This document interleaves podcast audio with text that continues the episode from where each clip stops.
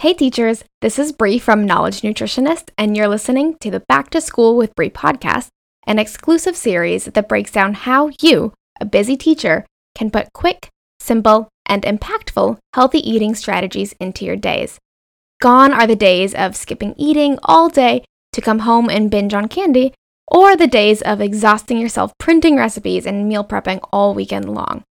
Over these five short episodes, You'll get everything you need to start the year excited, empowered, and equipped to fuel your body right, and most importantly, stick with these healthy habits all year long.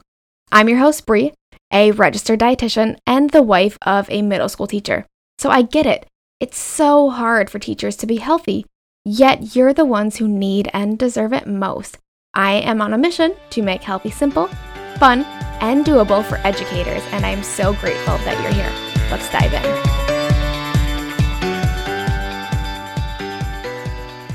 Does the thought of healthy eating confuse you, overwhelm you, or stress you out? And on top of that, you're even more confused because you've learned about healthy eating, the food pyramid, all of that back in school, and you understand that you probably shouldn't eat fast food three times a day to be healthy. But why is it so hard? And why is it so confusing? And why can it be so stressful when it should be pretty simple, or at least that's what we were led to believe? In the last episode, which be sure to listen if you haven't yet, we talked about the three steps that you need to take to prioritize your health through eating well. And in this short episode, we're going to go even further and go through exactly how you can make healthy eating simple.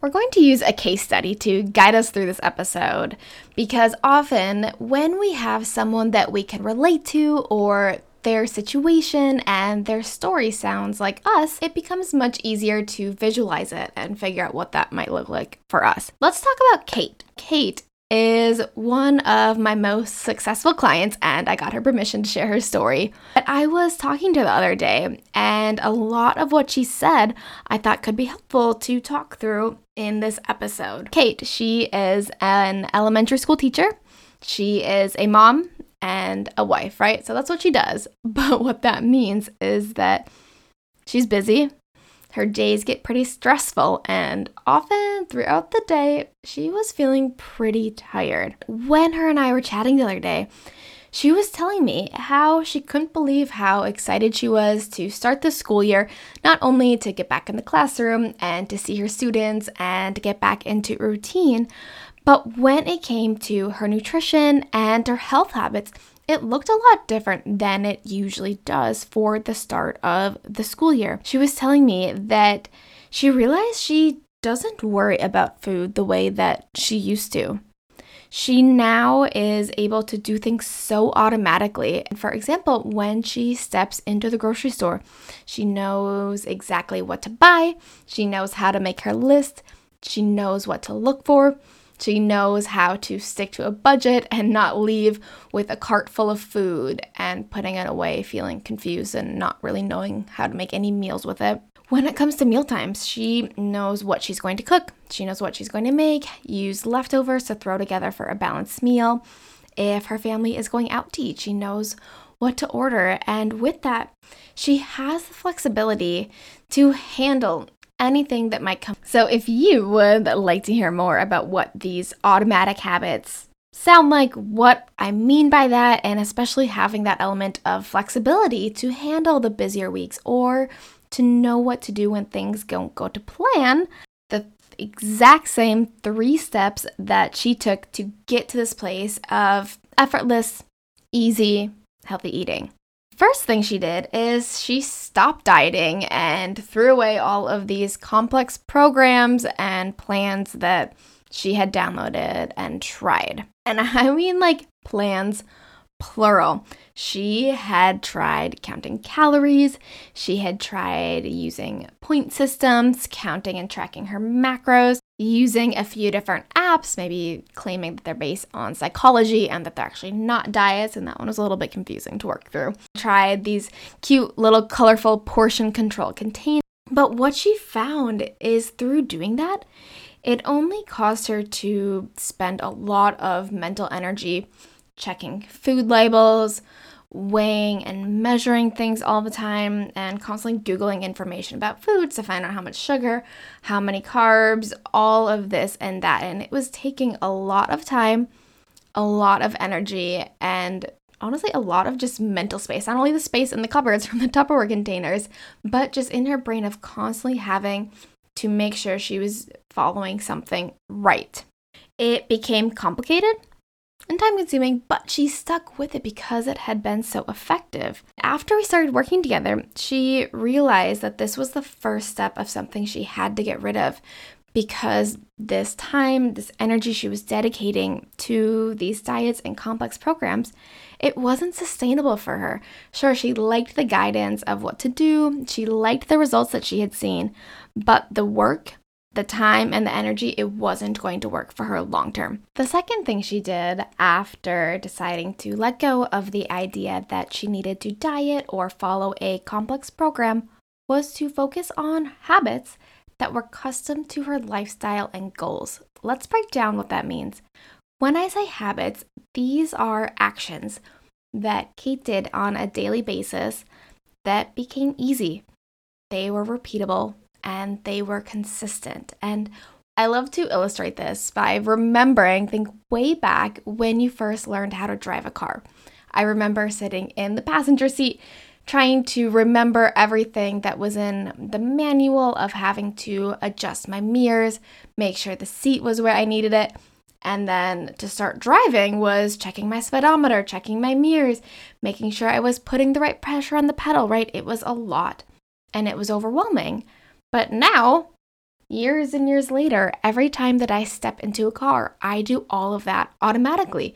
And I can focus on the road, I can focus on where I'm going and the actual act of driving, unless someone else comes in and, you know, tries to mess up the, the route. But anyway, now when I drive places, it's it's easy and it's effortless because I have built these habits and my body and mind have learned how to do it automatically the exact same thing can happen when it comes to our nutrition habits. Mind blowing, right? But again, it makes that idea of getting to an end goal, getting to where you want to be by making things automatic so that it's one less thing you have to think about. It becomes so easy, so doable, where you get that element of being able to repeat something so that you are consistent.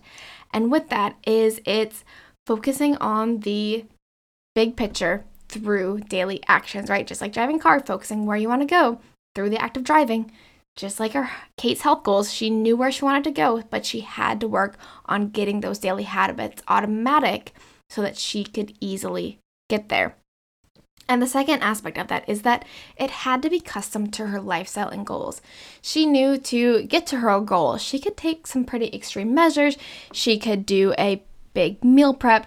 She could start up running and joining CrossFit, but she knew weren't something that would last.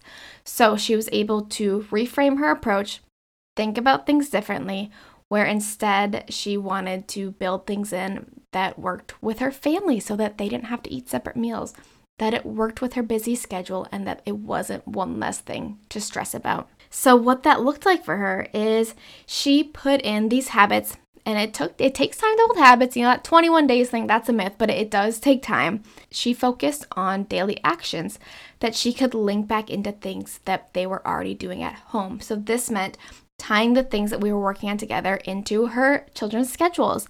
So for example, packing lunches, weekend outings. She used what she was already doing and that foundation she already had to replace bad habits and build better ones. This meant making small changes, sticking with the ones that worked, and being consistent with those and slowly building on. Now we have Kate.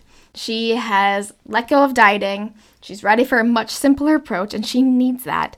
And how she is doing that is using habits that work with her lifestyle. The third thing that Kate did is as she is working on this new approach, focusing on her habits, focusing on repeating things and being consistent, she looked at what she could add. And again, this took a bit of a mindset shift because she was so used to plans that told her what she needed to cut out, what she could take away. Maybe it was fat this week, maybe it was carbs next week, maybe it was alcohol the next week, right? She was constantly taking things away because it seemed like that would be the solution. But again, her story showed these diets, these plans, they weren't working for her. So she shifted to add things in. And that's what we did is based off our habits, right? So we're adding in healthy habits. We're adding on a, a goal centered approach. We are adding in new techniques in the kitchen to make healthy food taste delicious. We are adding in systems that save time and money.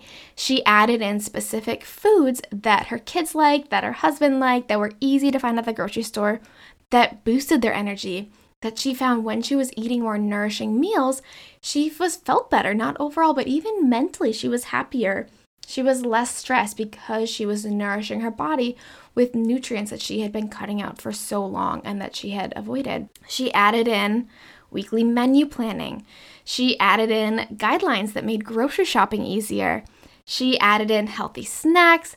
She added in tools for portion control that didn't require weird little containers. You can see that we focused on adding because adding that's empowering. We're adding things that feel good, that taste good. It becomes so much more realistic and so much more doable when we are focusing on what can we do versus what do we have to stop doing or what do we have to take away?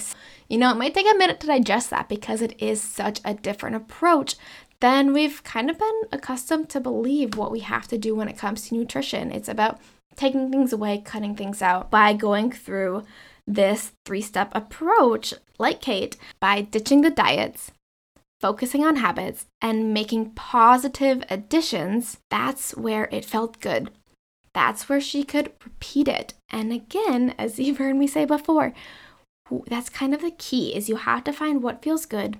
What are you willing to do day after day or as you reflect on Kate's story and the process she went through, I want you to look at yourself now. Look at your habits, look at your days, and think about what are specific things that you can do to make healthy eating simple. Do you need to ditch the diets that you have hung on to for so many years and realize that they haven't worked? It's for a reason. The diets haven't worked. It's not that you, it's you're not the problem. It's the diets. Do you need to focus your attention on the daily habits and these small actions that build upon each other? Or do you need to make some positive additions, thinking about impactful, doable things that you can add into your days and your weeks. What can you do to make healthy eating simple? I want to hear from you. And then, as I encourage you to do through each of these episodes, is look at zoom out. Let's look at the bigger picture. What do each of these mean for you? What would it mean for you to eat healthy in a way that was easy and simple to not have to waste money on another failed program, to not have to scroll through Pinterest for hours trying to find a healthy food list, or to have to unnecessarily cut out your favorite food again. It could be pretty impactful, right? Thank you so much for taking the time to listen to this episode. I hope that you are now so excited to make healthy eating simple and to combine this with what you learned in the previous one of making it a priority. And in the next podcast, we're going to zoom out a little bit by putting these two ideas together of prioritizing you and making it simple, but applying it to teachers.